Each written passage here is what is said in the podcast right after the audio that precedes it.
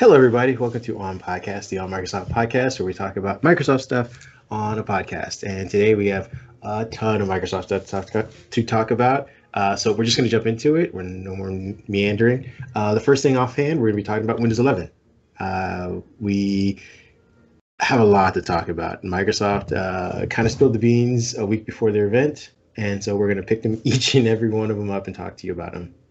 Well, technically, it wasn't really Microsoft. It was some person in China who uploaded a unauthorized. That's what I'm calling it. Windows well, let's put 11. it this way: Microsoft security didn't keep them from getting a hold of it, so I'm blaming That's Microsoft true. for this one.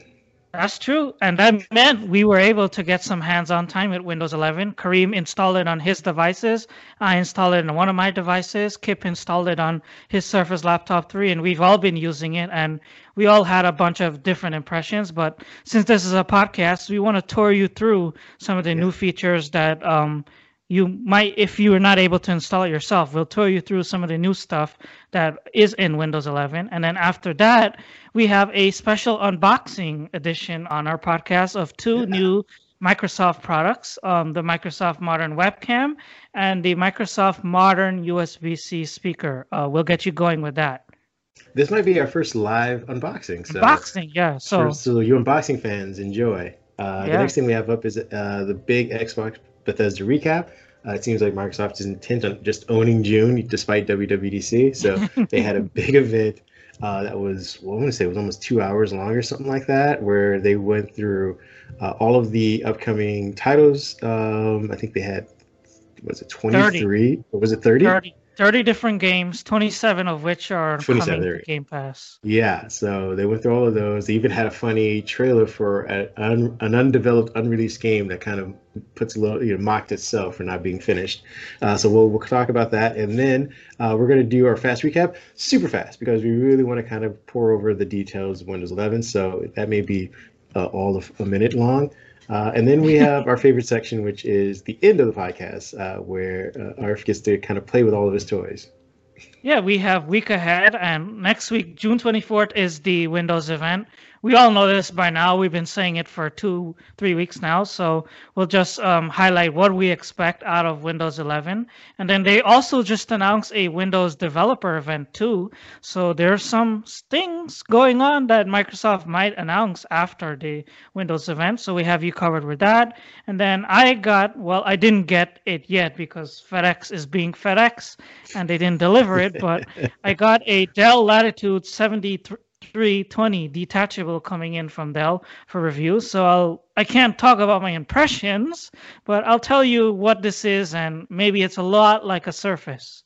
Yeah, uh, we've been eagerly awaiting the uh, the relaunch of detachables from people that aren't named Microsoft.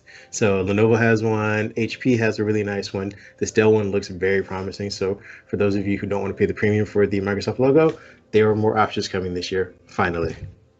And now I'll let you get into it because you're the one who has Windows 11 running on 11 different devices. Yeah. So get uh, us started here and let us know, let the people know what is Windows 11. I'll put this disclaimer out here.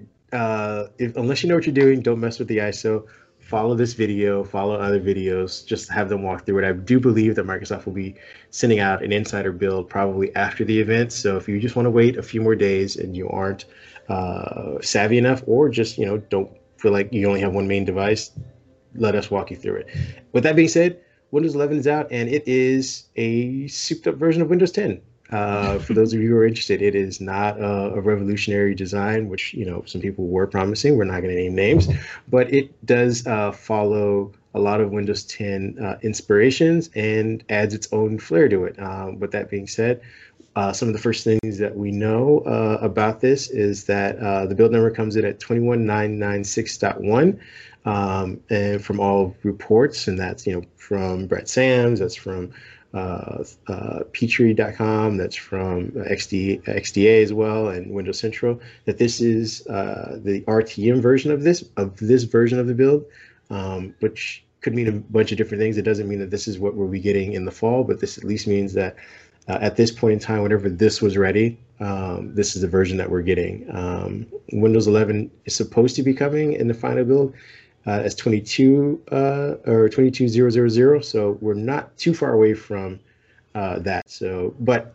Um, the other thing being said is that the way that this is Windows 11 is built is that it's a living operating system, which means that they'll be able to update components so, sort of like uh, Android is doing for the betas right now for Android 12. So, uh, despite it being released as an official build, uh, you might start seeing more components get yep. changed through the Microsoft Store or just through regular uh, cumulative updates that bring more functionality. So, uh, and I only say this because part of what we got from Windows 11 seems to be a little bit bare bones as of right now.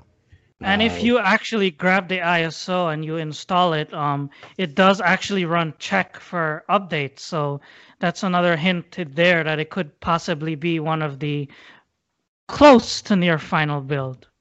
Yeah, exactly. Um, and just to kind of start going over some of the things that you'll visually see uh, if, if you install this or if we follow this this video and some of the b-roll we got up uh, we'll start talking about the windows 10x inspired start menu. That's the oh that's the best part for most people. Yeah that's the most uh, uh flagrant of visuals that you'll see. Uh, they've not only centered it but they've added some new icons some updated icons. Uh, the start menu is now has rounded corners apparently yep. rounded corners for everything. The search icon is bigger it looks more like an actual magnifying glass. Uh, they've gotten rid of the the elongated search bar uh, which was an eyesore to me. It always to me that represented people who were just casual users. No one ever really went and updated it. I would personally go in and just make it the icon but a lot of people had that long search bar. Uh, they've also added a um, widget icon as well um, which is kind of put in the dock. I think a lot of these things you can adjust in settings, but the first three things, three icons that are pinned to that uh, taskbar are going to be the rounded icon start menu, the yep. magnifying glass, and the widget uh, thing. Yep. Uh, and again, I, we were just mentioning in our interview uh, with our guests that you can adjust this to go back to the left alignment uh, if that's how you you know you feel muscle memory for that or if you feel just more comfortable with that. So you aren't stuck with the mac os center bar as some people have been referring to it as. It does look very similar. Uh, so you can put it back to the left side. Uh, with that being said the start menu itself has been changed if you want to walk through no that. more no more live tiles. This is what made headlines. People, especially our writer Brad, uh, he was so upset that Microsoft killed off live tiles. But that just means Windows Phone is officially dead. Yeah, it's time to move on, people. It is never. It can't even come back in desktop. But the start menu itself is now at the top, just like how it was in 10x. You'll have a list of your most frequently used apps. Uh, by default, you might see some pre-installed apps like Spotify or Messenger. These were came pre-installed in the leaked build, so I'm assuming they will also carry over. But you could fully customize it. You have links to your pinned apps up top, and then you could click the All Apps button, and you see your traditional scrolling list of apps, just like it was in Windows 10. And you could right-click on an app and then pin it, and you'll see the icon instead of a tile. So it's kind of basically turned into iOS and Android and Chrome OS, where everything is just a static list of icons. And then underneath the icons, you have a list of your most frequented documents which kind of really annoys me because I use I was using it for a day and I took a million screenshots and then every screenshot started showing up in that most frequently frequented document section. I had to right click, click remove, right click, click remove, right click, click remove each time. But I'm sure in the final version you'll be able to control what shows there and what does not. But the point is that they're moving away from live tiles and they've redesigned the start menu for I would say a mobile centric and a touch centric world where it's just icons, it's just your files, and it's just everything you need to know. And by the way, everything is rounded. No more, no more squared off corners. It's all rounded, and everything is rounded, and everything looks nice. Yeah. Um, with that being said, the start menu could be cramped for some, especially if we got used yeah. to. Uh, I think it's the fourth version of the start menu for Windows 10 because I mean again we have to take in consideration that Windows 10 start menu had to go through a lot of uh, changes as well. I think it had uh, three uh, predefined sizes. You couldn't readjust it the way you needed to. You couldn't add more tiles. You couldn't um, add any of the added folders, individual folders like uh, the File Explorer uh, that would break into video, documents, downloads, things like that. So we've you know gone through four or five iterations of the Start menu to get it where it is now. So hopefully this, if it's cramped for some of you or like you, you know, who are seeing the recommended section needing more retooling, that that's on board. But as of right now, um, the Start menu is it's nice, it's new, it's different. Uh, like you, I had the same issue with recommended. Uh, it's it's more like the quick access from the file explorer, like the the last thing you use versus like you know the, the, the app you use more often. Uh, but you also can add, uh, like I said, uh, the same settings from the start menu as far as being able to quick uh, quick access File Explorer, downloads, videos, photos, and individual folders. Those all appear at the bottom next to your name. Um, so that's still there if you need more granular uh, interaction with the start menu. Moving on from the start menu, uh, the other thing that you'll notice immediately is the animations. They are much improved. And you know, we always say that you know, whenever you get a, we used to joke around with the Windows 8 or Windows Phone, whenever we get an update, like it feels faster. That's what we always kind of said. Um, this definitely feels faster, uh, and I don't know how they've done it with the, the GUI for, for Windows, what they've done as far as accelerating the GPU usage of the operating system, but switching from apps uh, feels more fluid. Uh, scrolling, hovering over icons in the taskbar uh, seems more fluid. The way that apps open open on the screen are more fluid. The way that you um, shift or uh, group windows is more fluid. That's the other thing we'll get, I'll let you talk about is uh, grouping of windows. But yep. just opening uh, those, they also bring in a bounce feature. It's an animation, just a slight one that you'll notice when you open new apps, so that you you know can easily identify which apps are being opened at the moment. It's it kind of borrows from uh, Mac OS that way of you know the bouncing icon for a minute. Uh, it's not as annoying as Mac OS where it just keeps bouncing. This one just bounce for a minute. But uh, with that being said, if you want to jump into um, the the grouping or multitasking feature. I, I also completely neglected this search box uh, when I talked about the start menu because I was so excited about it. But you hinted at at um, at it when you were talking uh, when you introduced Windows 11. But the search box is now actually a box itself in the middle of the screen, just like how the start menu is. And you have it was like how it was in Windows 10X basically, where and also how it is in Windows 10, where you have the list for your different apps and different files and like specific searches up front. So nothing really new there, but it just floats now, just like how the Windows 10 start me- Windows 11 start menu itself floats. But anyway, let me move on away from that and get back to what you wanted me to talk about, which was the new the new Windows animation, windowing animations itself. Now, if you ever used uh, Power Toys, or I think yeah, it is Power Toys, right? Power Toys, yeah, and I think it's Fancy something. Fancy Zone, Fancy, Fancy Zone specifically. For me, this was the killer feature in Windows 11 and in this leak build because it helps with your multitasking a lot. You just need to hover your mouse over the maximize button, in which is in between close and, and minimize, and you'll see new ways to stack your windows side by side. And once you st- once you click it, it will remember how you clicked it and it will group them together. So if you minimize it, it'll go back to your taskbar and it will group it together in the taskbar. So as you run your mouse along the bottom of the taskbar, you'll see that different group windows, like if Edge was grouped with Spotify or if the Mail app was grouped with the Microsoft Store. And it's a new way to manage your windows across Windows 11. That's a lot of windows in one sentence, but you get the point. Yeah, uh, I, I, wrote about this too uh, here uh, on Microsoft about the windowing feature and how it, you know, we always hear the mantra productivity, productivity, productivity. It almost sounds like a, you know, uh, just something to keep people going. Uh, but I believe this window windowing feature adds, you know, if it's just a matter of seconds, uh, you know, seconds still can equal dollars for some people in businesses.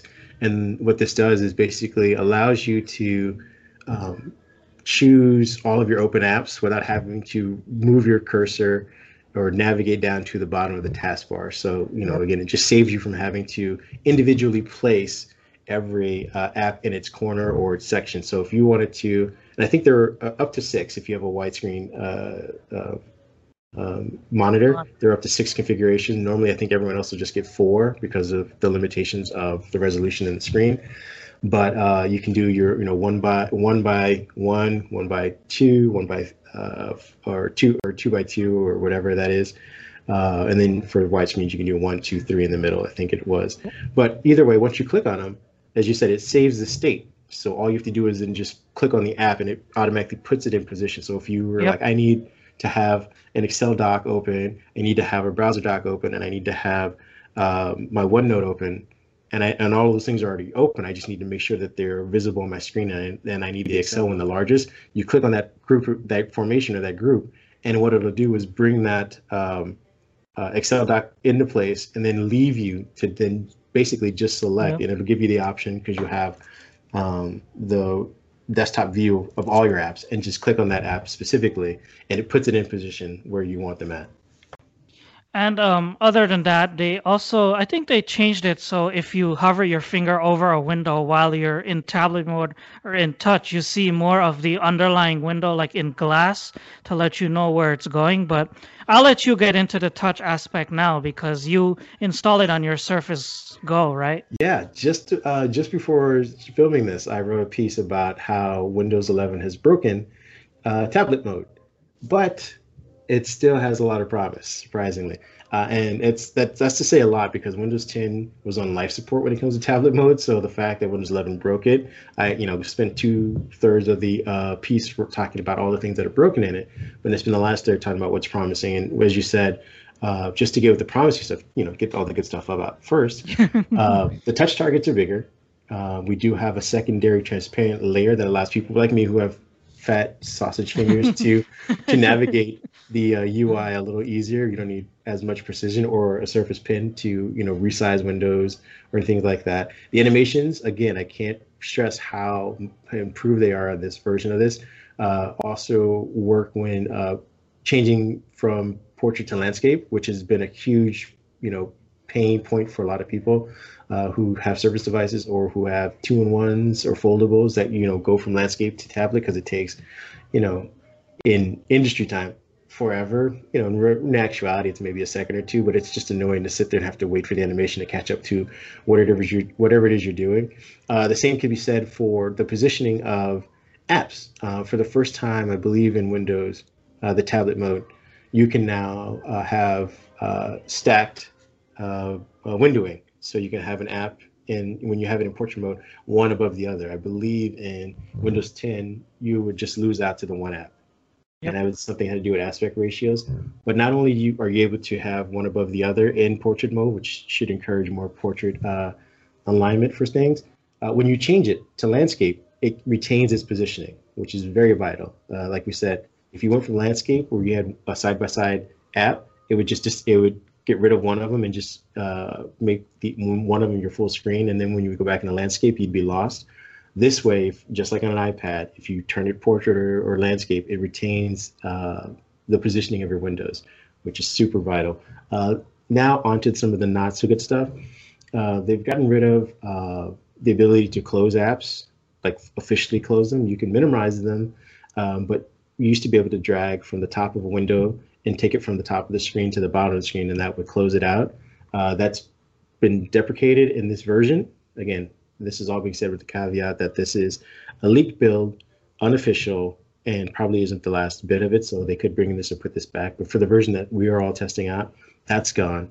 Uh, the other thing is kind of annoying is that now instead of having the left swipe bring in uh, your overview of your desktop and all your opened apps, you get this widget mode, which now has all of the things that people weren't super happy about with news and weather. Uh, that has now had its own dedicated swipe. So we're back to Windows 8 charms, uh, unliked swipe gestures.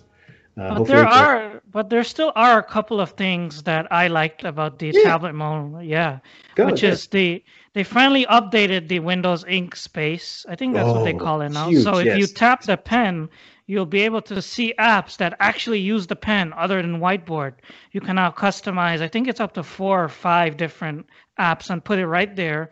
So instead of going to your start menu to open OneNote and start taking a note, or instead of op- going to your start menu to open Photoshop and start drawing, tap the ink I- tap the pen icon, then you'll see the the app right there in the menu itself and it's fully customizable and then there's also the new touch keyboard which was tested in the Windows Insider program and then was removed, then was added again and then was removed and never made it into 21H1.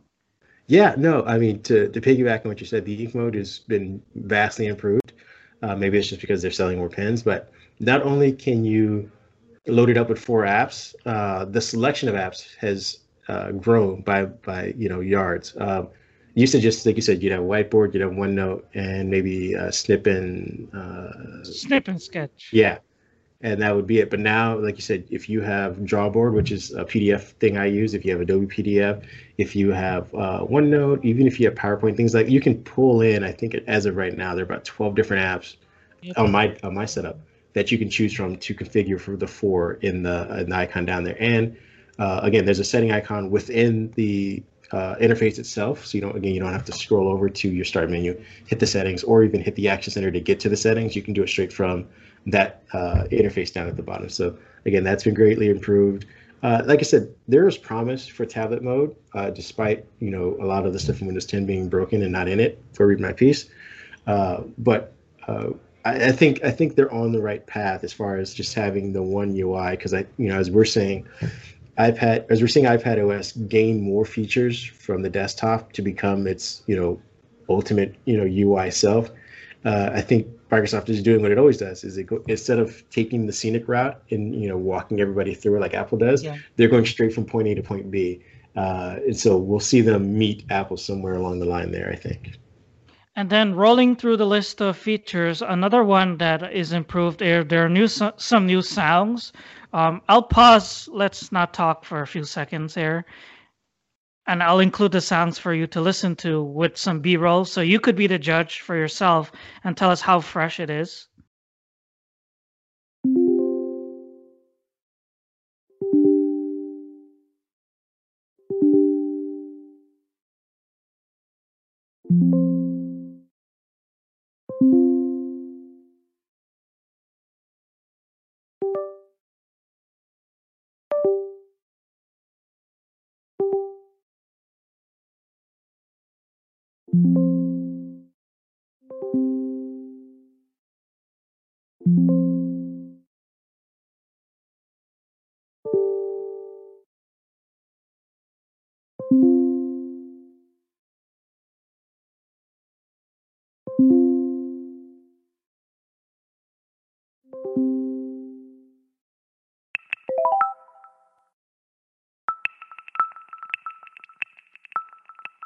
thank you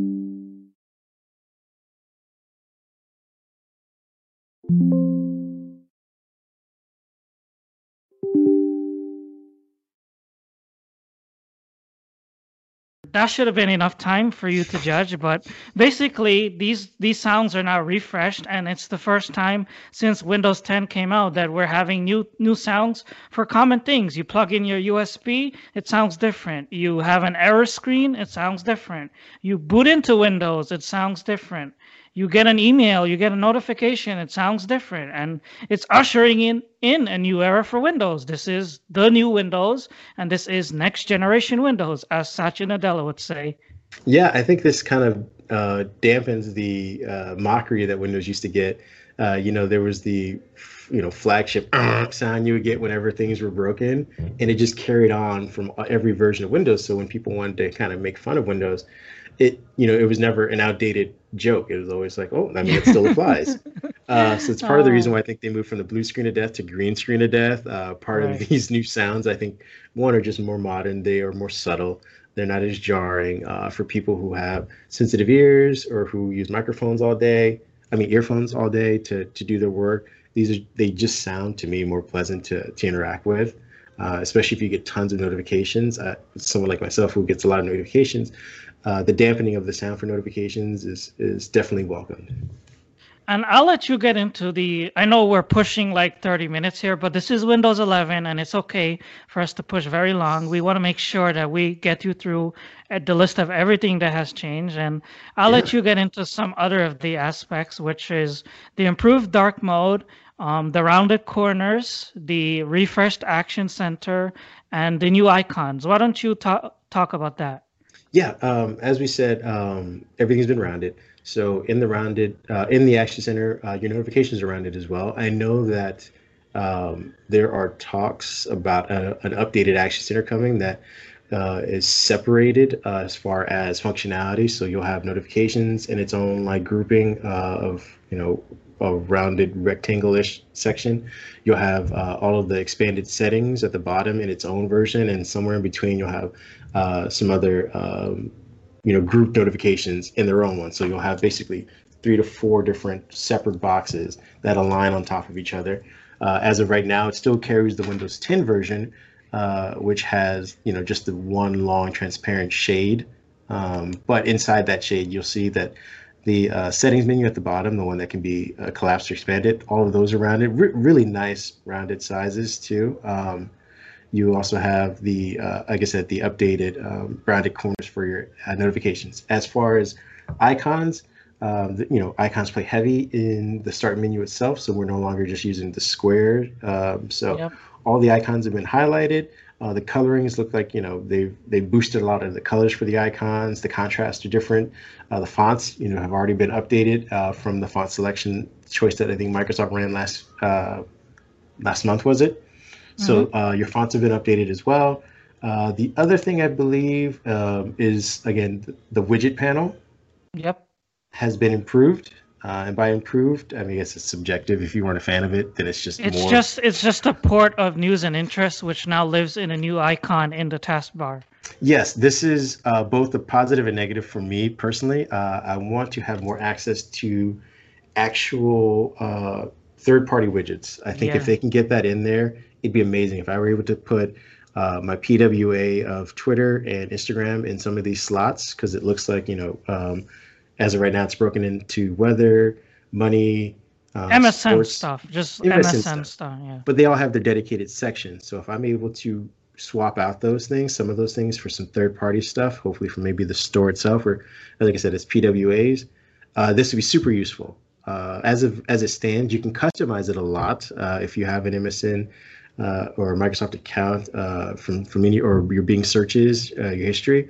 You can go into the three the ellipsis at the top uh, and pick your news sources. So, you know, if you're a fan of like the BBC and that's it, or if you like Politico or Associated Press, the Wall Street Journal, you can choose all of those to surface you news as well. So you're not just getting, uh, I think it was Kip was getting random like weight loss stuff and your top models from like TMZ, stuff like that.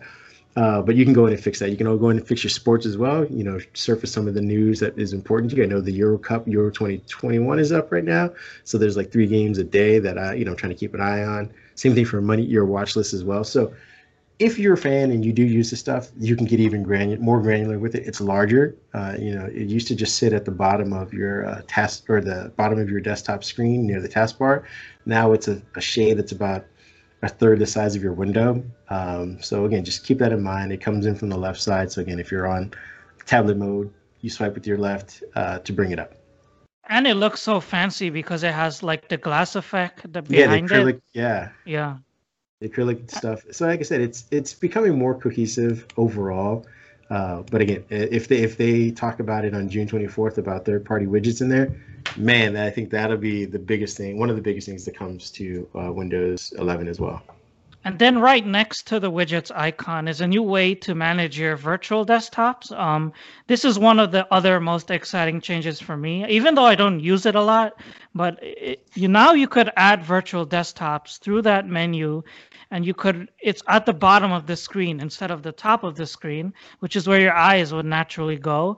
And you could individually change the wallpaper on each of your virtual desktops and you could drag them around. And if you have like a surface you could i think it's four or five fingers you put it hold it down on the screen and you pull and you pull and you could go in between them really swiftly without having to use your mouse. It's it's a very nice redesign that I hope that it actually ends up in the final version of this.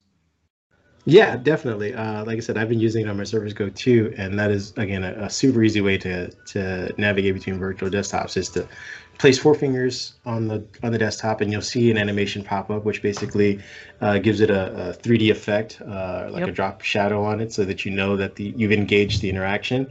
And then from that point on you can swipe through desktops uh, through that. So again that's one of the more promising things. Uh, again we're doing all the visual stuff.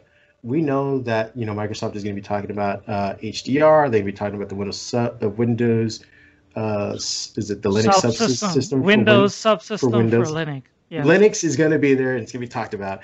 Um, they're also going to be talking about uh, Dolby Atmos. They're going to be talking about all of the tweaks prior to, to uh, the most recent version of DirectX. So there are things that um, we haven't actually been testing that aren't available just yet that is going to probably sustain the rest of the June, June 24th event. So as much as we've spent talking about all the visuals, at least the stuff you can see up front, just expect to hear a bunch of that stuff as well coming up. And that's probably more important uh, for the longevity of this operating system, the longevity of Windows 11 as the flagship operating system, then rounded corners and some you know new animations. but it's a visual oh, stuff and Microsoft that Store. Oh yeah, yeah. There's a lot of that's what we're gonna talk about at the end of the show when we talk about that dev event. But there's a lot of rumors going around. I wrote a piece about it, and that's why I want to talk about it coming up about some stuff, some big changes that could possibly be coming to the store.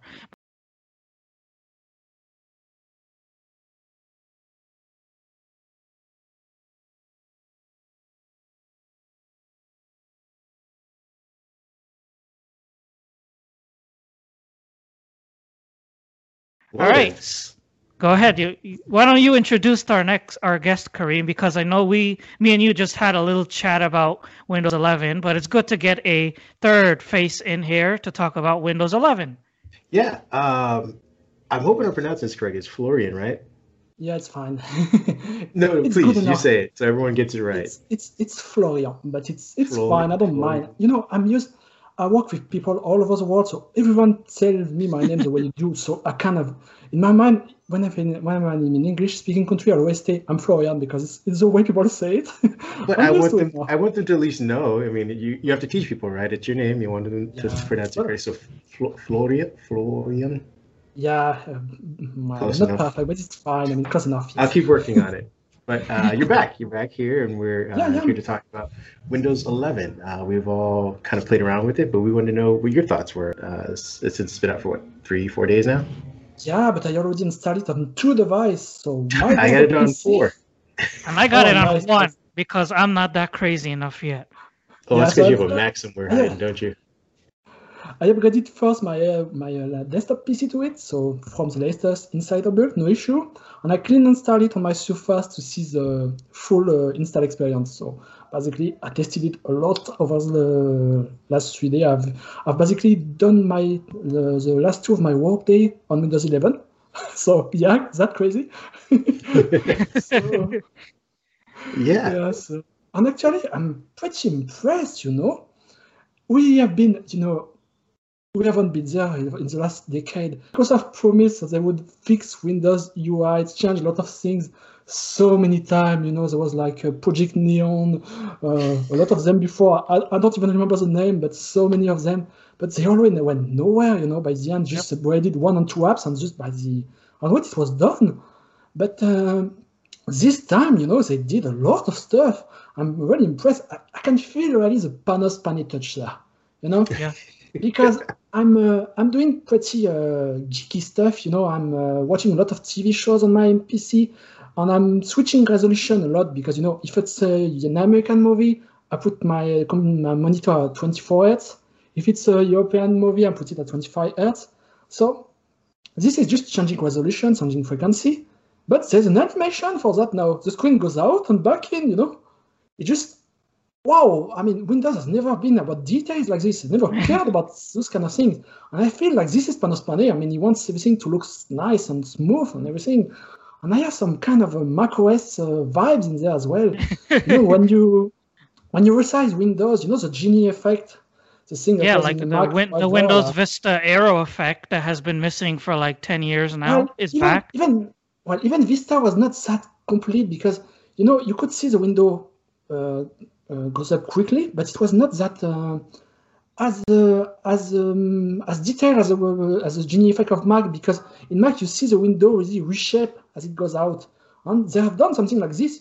When you move the window around, you can see it reshape, uh, and there's some uh, uh, some frame in between where you see the window getting smaller and smaller and resizing in real time. And this is the Panos Monitor. This is this makes much more smoother experience.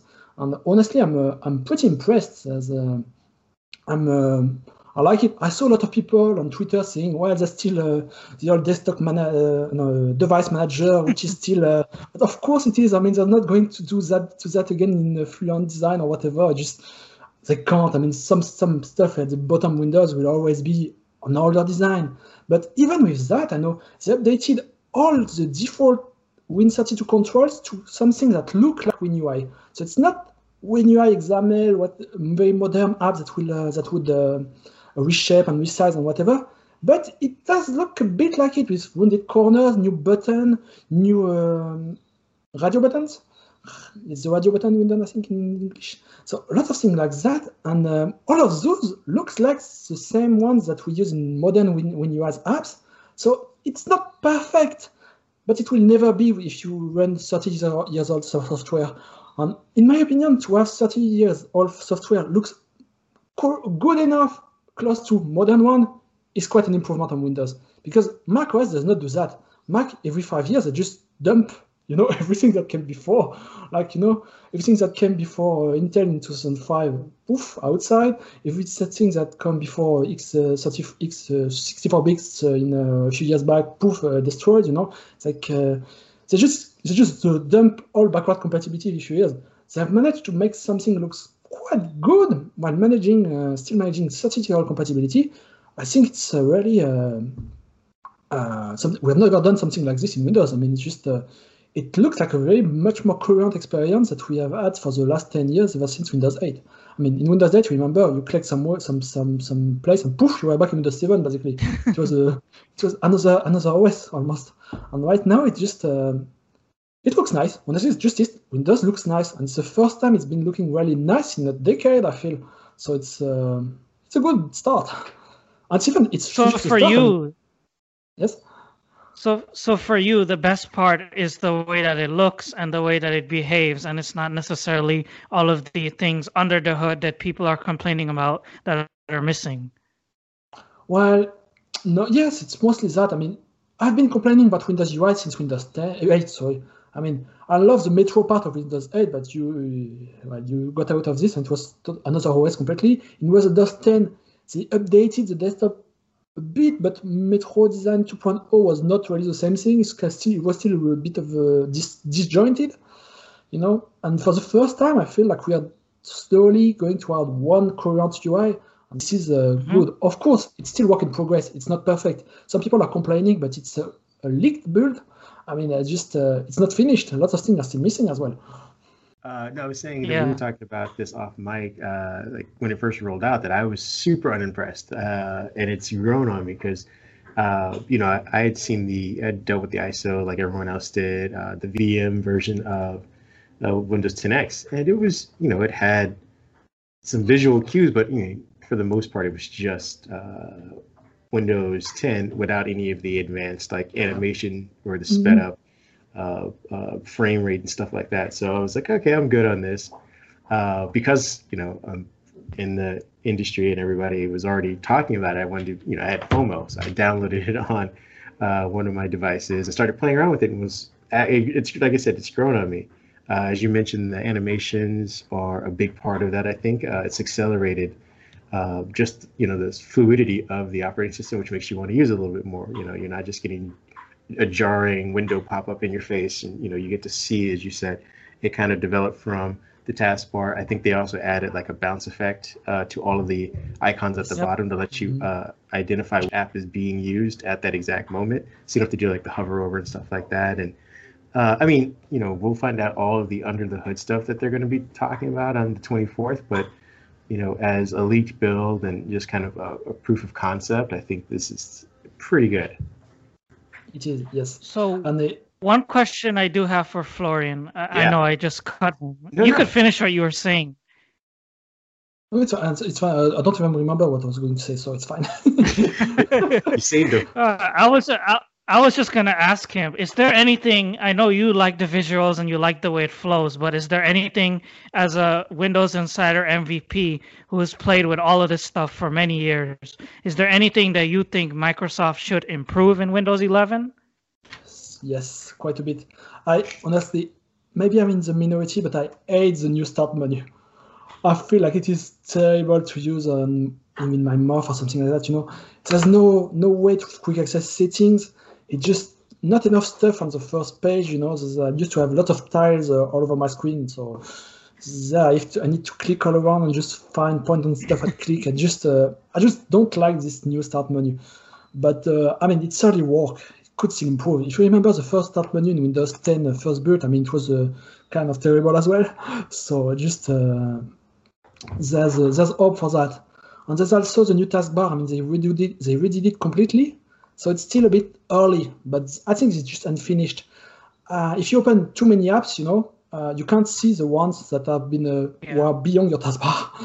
So uh, I, I think that will be fixed because I don't see them shipping it like this. Uh, I don't think they would. I mean, uh, people are not uh, tech savvy enough to just alt tab to find their, uh, their stuff. You know, they need to be able to find it on the taskbar by themselves. Yeah, no, I totally agree. I think um, if if if they do still, I mean, if they're you know pressed for time or whatever the roadmap is, and they have to ship it like this, I think that you know the out of the box experience should at least let people know that there is a uh, left alignment for them. If they want to go back to uh, yeah. you know if they want more real estate or if they just want to Mm, if they have muscle memory for that. Because uh, you know we we've all seen the center Yes. ones uh, but you can go into settings and move it back over. I when i first downloaded it that's the first thing i did uh, and i forced myself to use the center Mhm. one now and i've actually like i said it's grown on me but i think out of the box they should say hey are you used to windows 10 like this? You can still have it. If not here's the new version. And uh, Florian, wa- uh, uh, off chat, I was talking with Florian about the um, the way that out of box experience, you could actually restore settings that you have Yes. on other devices now. This is something that I didn't try personally because I just upgraded my existing Insider PC from 10 to 11. But Florian tried the uh, the entire out of box experience, and from what he's saying, it's pretty impressive. Yeah, it is. I mean, it's back to uh, you know the way it worked on Windows Phone on uh, early Windows 8. It's asking you, you had already had one device on Windows 11. Do you want to restore settings on app from this one? And uh, it doesn't seem to work properly right now. I mean, to be honest, it didn't restore apps. But I think it's just that it's unfinished, you know. Or maybe it needs a new store, you know. Lots of people are saying that a new Windows Store is Yeah. coming. We don't have it yet. Maybe it will need that in order to be working. Yeah, yeah, I think I think you're right. I think there are two big missing pieces, uh, as you or three actually. I think the File Explorer still, you know, whatever changes they're going to Yeah. bring to that. Mhm. Uh, the store is a big missing component because that could bring a bunch of additional settings, updates to all of the apps, the inbox apps uh, that are supposed to be getting visual designs. And I think they're supposed to be doing some more tweaks to settings themselves. And I'm sure yes, uh, yes. there is code in there to change the size of your taskbar icons right now. Uh, so you can make there's three different like sizes you can change uh, that. Uh, I think it's a registry that you can go in and do it if you want to do it today. But I think by like whatever build they release on the 24th might have that. So Mhm. again, there are things in settings that hopefully they'll bring in. Uh, I just mentioned uh, RF that I wrote a piece about multitasking, uh, like the tablet features, and I think that they're going to be. At, I'm hoping that they're adding. Uh, uh, what is it? Uh, settings to customize the finger gestures because as of right now, I think Windows 11 is really broken for tablet mode. Yeah. But if Mm, I'm not sure to be honest. It's not that bad, you know. Have you tried the three finger swipe? Well, that's what I'm saying. Like uh, the three three finger swipe, four finger swipe. you swipe. could you could minimize and maximize with that, but you can't actually close with that. They like Right. Kareem was telling me off camera, they removed yeah, the gesture where you pull it down and close windows. Yeah, So but this one this one was an in tablet mode, and who still use tablet mode? Honestly, I mean, yeah, right. But I, I I had a Yeah. Surface Go too, and I figured, you know, I'd at least try it out because, you know, for the longest time, we kept hearing that, uh, you know, at some point, Microsoft's going to focus on Windows tablets. They're going to focus on Windows. I mean, they sell a Go to a Surface Pro. Like, those things are designed to be part tablet, part desktop. And so, and, you know, if I think there's a Dell that has a new version of a of a two in one. Uh, Lenovo's bringing out two in one. So if they're they're getting OEMs behind tablet uh, two in one, so let's have the operating system match that. So when I first put this on here, the first thing I did was try and swipe down to close out an Yeah, app, and I just had a bunch of apps that I couldn't like get to because I put them at the bottom of the screen. yeah, I, I, I did the same thing on Windows 10X when I first tried it, and I got used to not having that, so that's why I didn't try it yet either. But I still like the multi multitask. You know, you do that, you do three finger left, right, and you switch apps. This is very good. Yeah, Yeah. that's really nice. Again, I'm hoping that's part of the out of out of the box experience that they start to like walk people through because they also have to get people used to.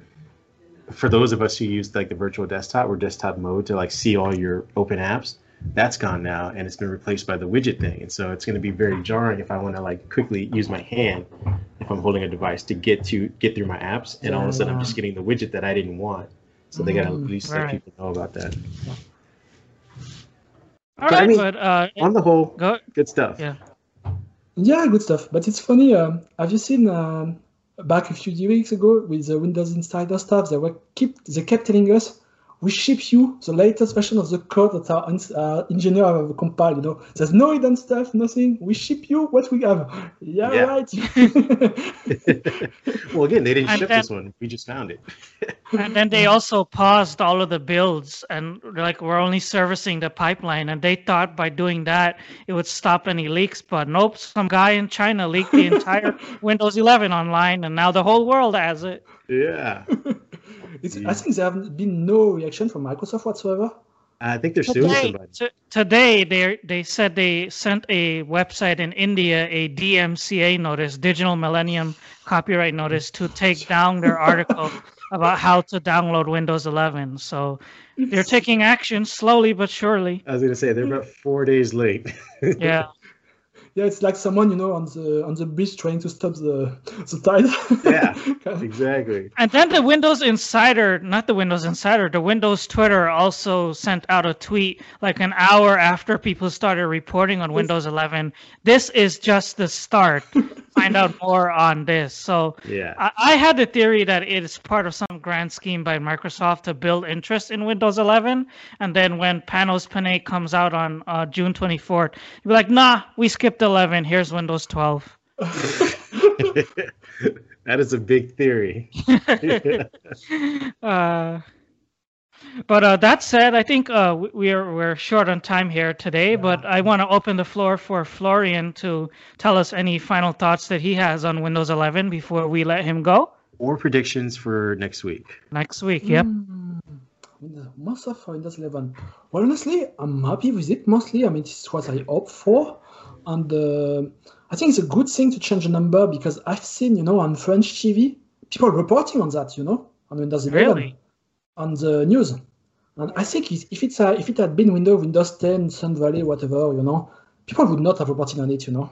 Yeah. The fact that they change number, they change number, it gives them an opportunity to really relaunch Windows another a new, uh, a new, and this time do it good, you know, because uh, last time when they launched Windows 10, it was half finished and it took a few years to really finish it. So this time do it good and really uh, for the, the first time around and have a good uh, uh, tractions. Yeah, I agree. I think I, um, if I had to guess, I would hope that they put it on new devices like the Surface Book 4 Yeah. uh, and the Surface Studio to kind of be like, here's like, you know, not, not only do you get a new operating system, but these are the devices that it, you know, really shines on. I mean, it's something that it's from an Apple playbook. Yes. You give them a new operating system and a new device to play it on. It's very likely. I mean, it's it's Panos Panay. I mean, I think it's likely. Yeah. Yeah, it's gonna be interesting to see him just talk about software only because I don't think he's ever done an event where it's just software. Wasn't that the nine, the 950? I mean, he, didn't, he, he looked like he didn't care much about it, but didn't he present the 950 a, lo- a long time ago? He did, but what he brought something else out with it. The 950 was like the first half of the event. and He wasn't really into it. He was Um, like, "Oh, we have here's the Lumia. It's yeah. it- I forget what the other half of the event was. It might have been for like the Surface Laptop 2 or something like that. Uh, It was. He brought that out. Was like, ah, I talked about that for like 20 minutes. Now the real thing I'm really interested in. Ah, well, that said, uh, we want to thank you so much for joining us, Florian. It's really refreshing to have another face on the podcast and a familiar face because this is the second time we've had you, and Yeah, we hope to see you again next week on the show as well. Hopefully, yes. See you soon. Bye bye. Thanks for coming back, man. All right, thanks it. for coming. Enjoy your night. bye bye. Oh yeah, I'm tired.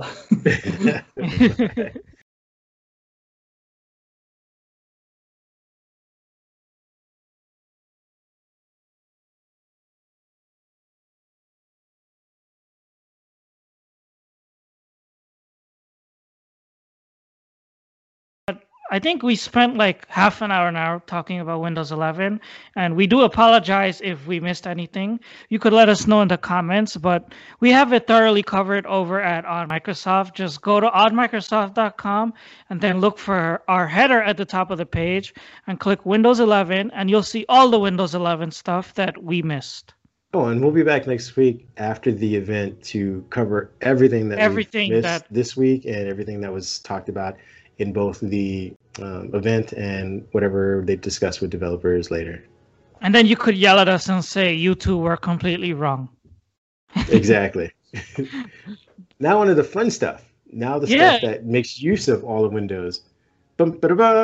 It's time for an unboxing. We have two Microsoft products here to unbox. We have the Microsoft Modern Webcam, and then we also have the Microsoft Modern USB C speaker. Now, just give me a minute here to figure out my setup, and I will be back with uh, like a professionally looking setup that's Yeah. not me holding everything up to the camera for a minute. While he's setting that up, we'll kind of walk through uh, a little bit of what Microsoft has talked about for these devices. Uh, we knew that they were coming out, uh, and these are specifically designed for uh, conferencing.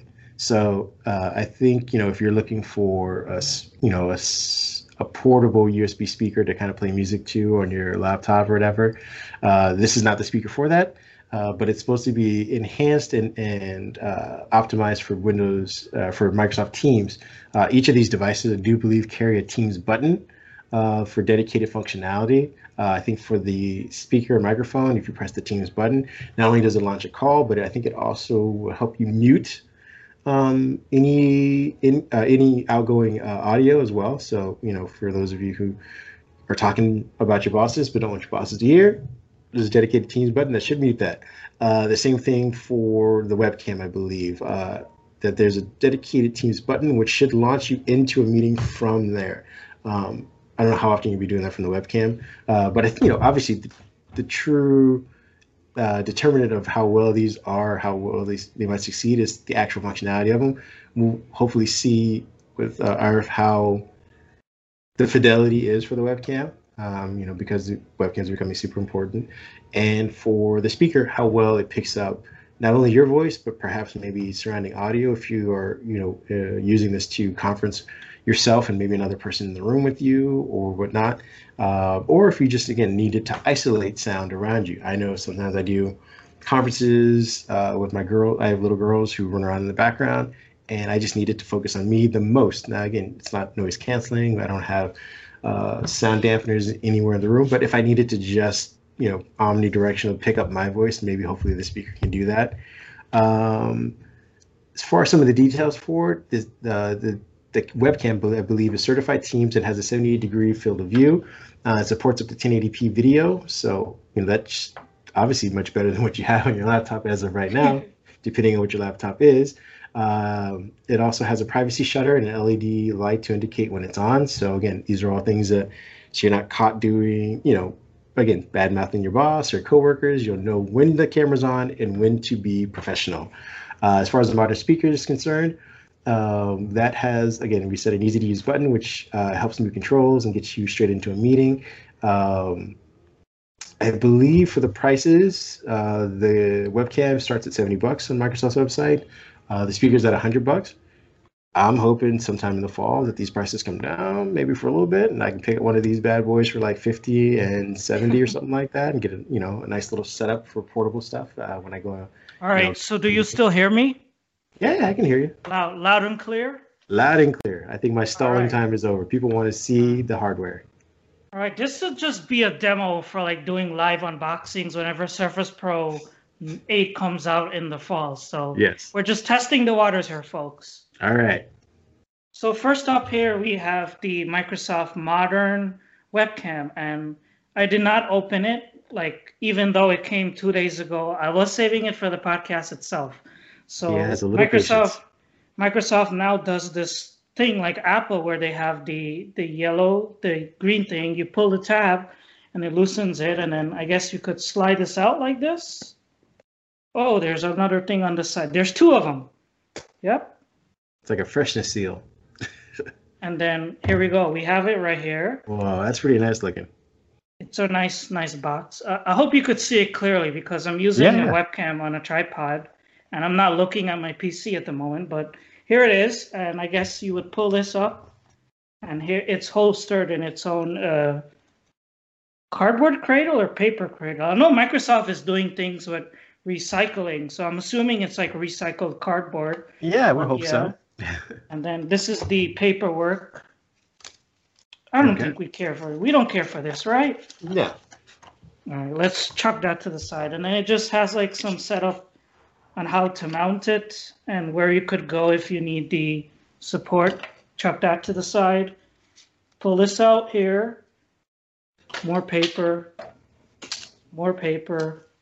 And by the way, it's not USB-C. It is USB-A. So if you have a USB-C laptop, you're going to need like the dongle to adjust it. But it looks like it looks like you get a decent length here if you want to plug plug things in.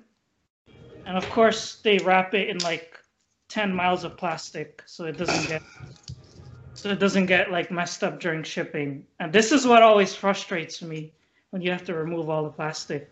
But yeah, here it is. This is the Microsoft Modern webcam. Does it look modern to you guys? You, you'll have you'll have to let us know in the comments. But this Yeah. is our, And uh, it looks like there's the arrow for the shutter on there yep. to kind of to swipe up. There you go. and it's it feels a little soft to me, like soft to the touch, where you just move it like this. Oh, there's pa- there's paper on it. That's why. Forgot to remove it. Now, now, now we're talking. Now it's a regular shutter. There so yeah, go. you got your Microsoft logo because you just bought a Microsoft product, and you got the webcam itself here, and you have a ring of light.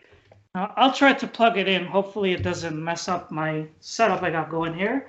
But I'll plug it in real quick, and you'll see that. Oh, it won't. It won't light up because I didn't select it. But i i if you're using it, it will. This light around here will turn on when it's in use so you know, oh, hey, someone is looking at me, or hey, I'm on a call. It's not, it feels pretty slim and light to me compared to the Logitech that I'm used to using. And I wish I could plug it in and switch to it right now, but that would be a massive headache for Teams and Skype. And I'm sure you don't want to see the room around me, but next week it'll be used on the podcast. So you'll it a little know, bit. so There you'll, you you'll be, so you'll know that if it's if it's a potato webcam or not. But so far, it seem it seems like it's promising because Microsoft did put a lot of tech into it. There on the box it says it is a high quality 1080p video camera with HDR. Like I showed you, it has the integrated privacy shutter.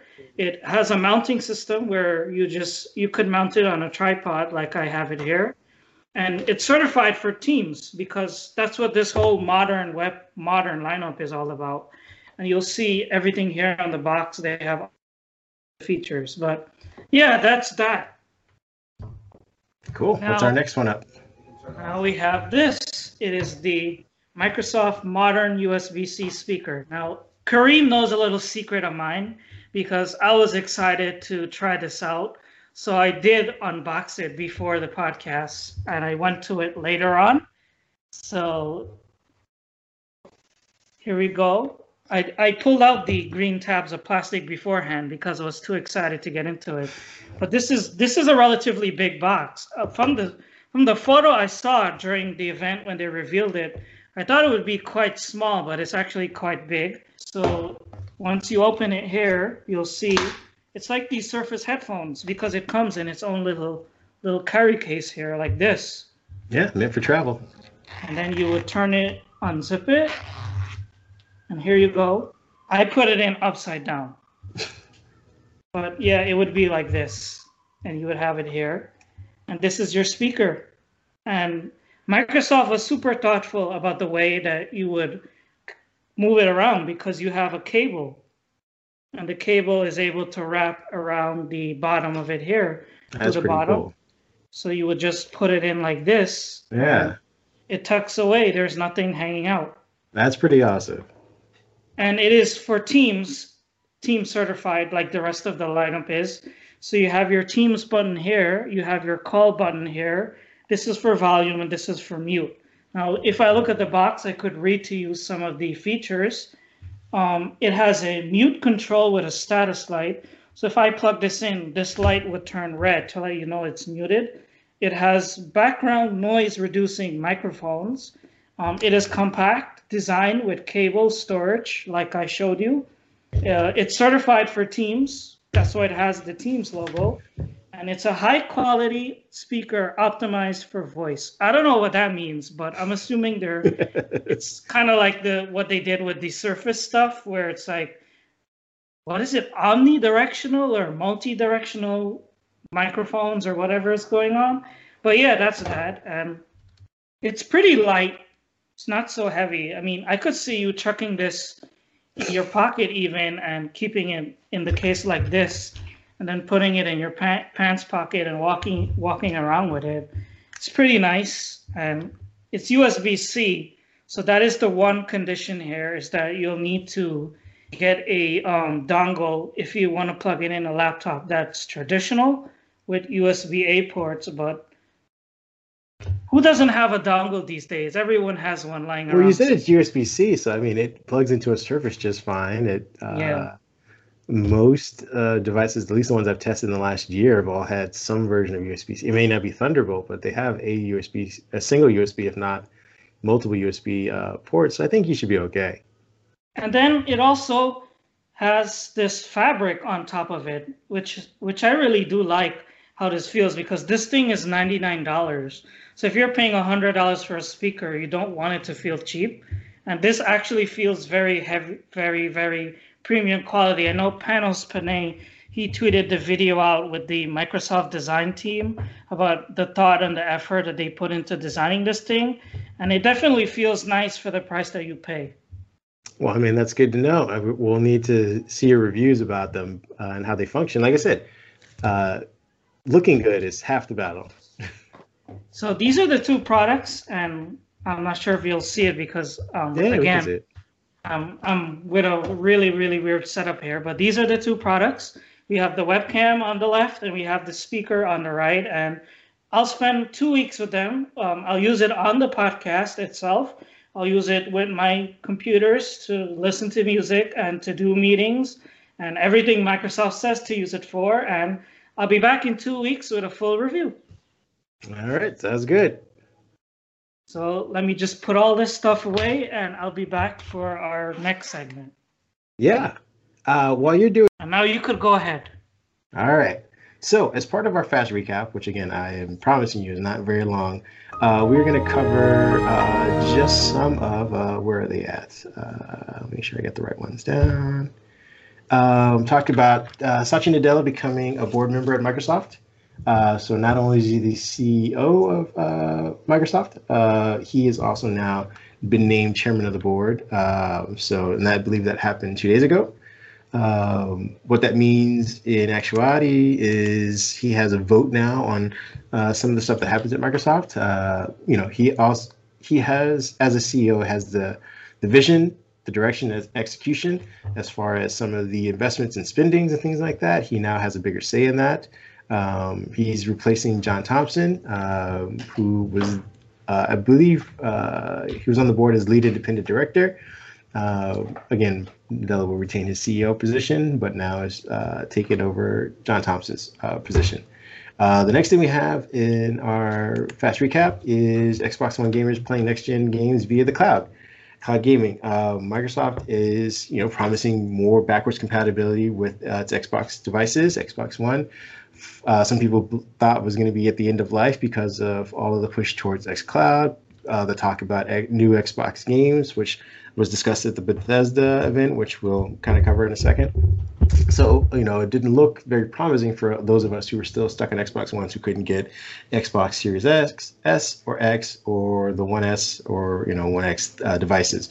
But And I'm Microsoft back. is And I'm back. yeah, Microsoft has found a way around that by using the cloud. Uh, the same way it's going to bring its Xbox gaming to PCs, it will do that uh, for Xbox One gamers. So, if, again, if you're still stuck with a Xbox One device like myself, uh, just know that uh, they were going to bring Xbox the new updated versions of games uh, through the cloud to Xbox One devices as again backward support. The last bit of our fast recap is the fix for blurry text, and uh, that was on the news and interest section. Um, again, I believe it's just a DPI setting that they probably finally enacted. So those of you who are having issues, just kind of uh, seeing that um, the scaling has been adjusted. Um, when you if and when you get Windows 11, uh, you'll see that it's been vastly improved already on that. So I don't know if this was just something in the roadmap and it was just timing as far as the release for these things, but that has been fixed. Uh, and it should be rolling out if you haven't gotten it already. Uh, should be coming with like an acu- a cumulative update uh, on your system, so check for that. That is our fast recap. Told you, pretty short this time. I think you did it in like five or six minutes, or even even less than when I would join you and do it. Yeah. So now we can move on to the fun stuff, uh, which is the Bethesda recap.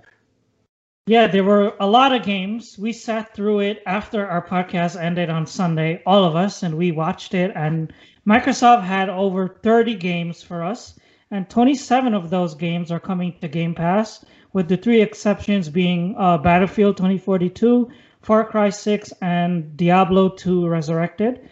But Microsoft had a lot of surprises for us. The first of which was Starfield, which is uh, Bethesda's brand new IP that will launch exclusively on Xbox and PC in fall of 2022. Um, they didn't specifically say what kind of game it was. They just showed like a trailer for it, but it looks like it's an open world adventure game for space. And then yeah, other it's, than it's that, in the same vein as um, uh, God, what was the really big one from last generation? No Man's Sky. yeah, Uh, it's a, yeah, it's a- they've described it as kind of a space exploration game. Uh, it looks like it has some action bits to it as well, so we'll see. And then they also finally showed off Halo Infinite. Uh, we Ah. saw we saw we saw some of the in-game. Um, they said it was with in-game engine rendered through the in-game engine. We saw the Master Chief talking to Cortana, and we saw some gameplay from that. And they confirmed the multiplayer mode and the single player coming holiday 2021, but they didn't say specifically when. I'm assuming maybe the team still has to work on the game. And then other than that, the news that I was talking about that Oh, wait, wait, wait. said- You're about to skip over probably the biggest important part for people who are fans of it. Support for 120 uh, FPS. Oh yeah, there we go. for Yeah, those of us who are an Xbox Series X, I'm not one of them, but if you were hap- lucky enough to get one, uh, you'll be able to shoot people at 120 frames per second. yeah, that that's a big one. I'm glad that you stopped me in my tracks and made me wait, made me made go back. Well, I just know that you're So- about to gush over our next session. Yeah, because I really just wanted to get to the Microsoft Flight Simulator news, and it's finally coming to Xbox Series X and Series S, which I said last week was going to happen, and it did happen. So I was not crazy there. And they another surprise that Microsoft pulled was Forza Horizon 5. They skipped Forza Motorsport and they went straight to Forza Horizon 5, which is coming to next gen consoles only. No, no, sorry. It is coming to next gen consoles and also the original Xbox One. But on next gen consoles, it would run at um, 4K and 120 frames per second. That was what really surprised me because the trailer for that was super, super beautiful. They showed off uh, mountains in Mexico. The game is set in Mexico, by the way, and they showcased a desert. And they said that they were able able to individually render all of the cactus leaves on the cactus itself, which is just showing you how powerful the the next gen consoles are. And Yeah, I they're think using a setup which they call volumetric lighting, uh, volumetric lighting system, and ray tracing, uh, obviously, to kind of render all of the super finite details in uh, in the game. Which again, uh, if you were to just look at it, it is the screen caps, just the still images alone, are on par with Flight Simulator as far as realism. So uh, you know, you could be fooled into thinking that you know you were actually on the racing fields in Mexico. And they also announced some new kind of gameplay for it. They have the Eliminator Battle Royale mode where you'll be able to like knock down bowling pins and stuff. Oh, And it's they- a co-op. Uh, it's a co-op team play, basically, where you can, as a group of I think four, up to four, you are given tasks and uh, you need uh, goals to chase down. And uh, as a group, you're driving your cars. You basically do a melee event with these. And um, there are also a bunch of other games. I mean, we already pushed past an hour on our podcast, and we don't want to keep you here for too long. But there are a bunch of other games. Psychonauts 2 was one of them. I know. I think that is an Xbox exclusive, if Yes. I'm not mistaken. That is one of the other games. We just hit the highlights here and talked about the big Xbox titles. But if you want to learn more, uh, our Laurent he put together a nice recap. So visit the site and click the Xbox link at the top and read through all of the stories that we missed. I, I I'm opening it for you if you have anything that you want to add. Uh, as far as the gaming stuff, no. Uh, I again, I'm stuck on an Xbox One, so all of this is kind of over my head. I mean, I'm super excited for the XCloud stuff coming to Xbox One, so I'll probably have more to talk about. I'll be more on par with Laurent as far as the gaming coverage. I've been left behind, so to speak, because I haven't gotten my hands on Xbox One X just yet.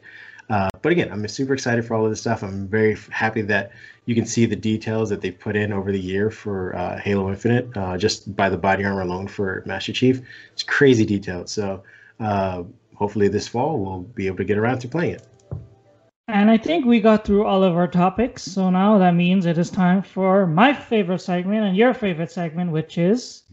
Before we get to the end, yeah, we have to talk about uh, the what's next for uh, a hybrid work event, uh, which should be coming up. And I believe that they'll be talking about stuff for uh, whiteboard apps in Teams, um, the fluid components for Teams, this kind of stuff that we talked about as far as Microsoft being able to uh, take sections of its apps, uh, its um, productivity apps, and place them in other ones without having to reopen a new one. So if you're in Excel, you can copy paste an entire Excel portion, a portion of Excel, place it into Word, uh, place it into PowerPoint, place it into uh, I don't uh, what is it? Uh, what's the other one? Word, PowerPoint, Excel. There's another one I can't think of it, but you can basically whiteboard as well. Uh, yeah. You can put all that stuff in there. So basically, if you want to just see the, the full power of this, take take one empty whiteboard, and you start pulling in stuff from Word, pulling in stuff from Excel, pulling in stuff from PowerPoint into that thing. Uh, this the last and third thing I believe is going to be they plan out to roll out an immersive uh, layout named Teams Rooms. Uh, Teams Rooms, uh, which is is it going to be called Front Row or is it just Teams Rooms now?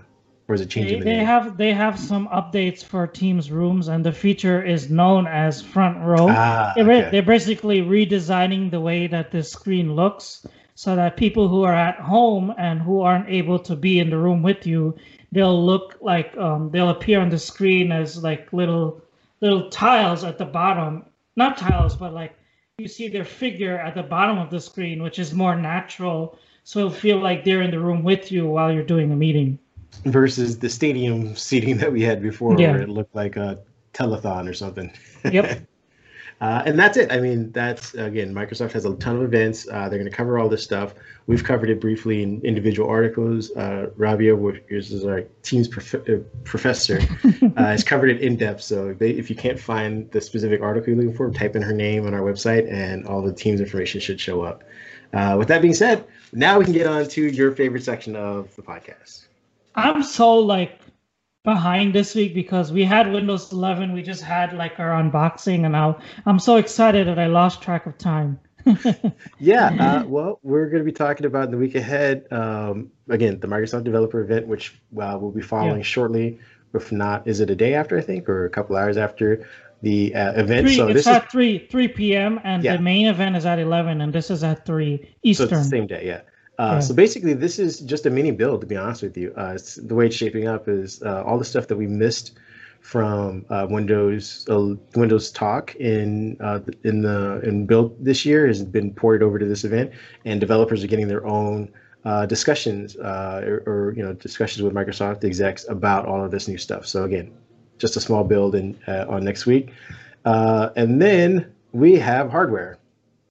Yeah, there's a new Dell Latitude 7320 is coming to me eventually, I hope. FedEx didn't deliver it today, but this is their take on the Microsoft Surface Pro X. It has slim bezels, it has a keyboard that is exactly like the Surface Pro X with the little pen that's housed in it. But you know what the big difference is? Instead of having a Qualcomm chip inside, this is Tiger Lake, this is Core i7, this is full blown Windows. This is not your hankety jankety uh, lockdown version of Windows that won't run 64-bit apps. This is full-blown Windows on a screen that is almost all bezel and has the same kickstand, has the same layout. But of course, Dell puts their custom touch on it, and it looks different. It has like a brushed aluminum finish. There's a fingerprint reader on the back. They have an optional um, NFC card accessory, which you could like magnetic- magnetically attach to the back. They add their touches to it to make it different. But this is something that I'm very excited to get my hands on because a lot of people called it Microsoft Surface Pro X competitor. And I know you ha- you were hands on with the X12. Was it the X12 detachable? Yeah, a couple of weeks ago. Thing. It was pretty so awesome. I'm, I'm I'm gonna try to compare it to that as well as the Surface Pro X to see what other manufacturers are doing with Microsoft's reference design for the Surface Pro lineup. Yeah, you'll need to. Uh, we'll need to coordinate so I can give you some of the results from uh, some of the standard te- bench tests, benchmarking tests, So you can yeah. at least put them in your report, uh, just so we can have a one to one. Because that's what I did with the X12 was um, I ran some benchmark. Because again, my workflow is very similar on the very devices. So unless it's super janky, I don't really notice all of the incremental changes. But if you run like a Cinebench or a Geekmark or something like that, we can see if there have been some things that uh, Dell has done to tweak it a little bit. Now, what I've noticed over the last six months of uh, Tiger Lake chips is that Intel has managed to streamline the processing. So, you know, there aren't very big highs and lows between manufacturers, which is a good and a bad thing depending on, you know, what you need for the from the chip but uh, I think it's pretty cool. And uh, that said, I think we got to the end of our show. So I'll finally you thanks you everybody. it's been it's been one hours and thirty minutes at this point. This is one of our longest show yet. We had a lot of lot of lot of guests. Uh, we had a guest. We had a lot to talk about. So uh, thank you everyone for sticking with us. But now it's time for us to go yeah, we're getting out of here. I am at Mindhead1 on Twitter. Uh, again, Mindhead1. Uh, also follow on Microsoft uh, on Twitter as well. Again, for all of our information, for the giveaways, the reviews, the articles, uh, the latest snarky responses to other tech news. Uh, so again, on Microsoft, and you are a back journ. Yes, uh, again on Twitter. So we want to thank you for sticking this long. Now go enjoy the rest of your weekend uh, and have a good day. Thanks, everyone.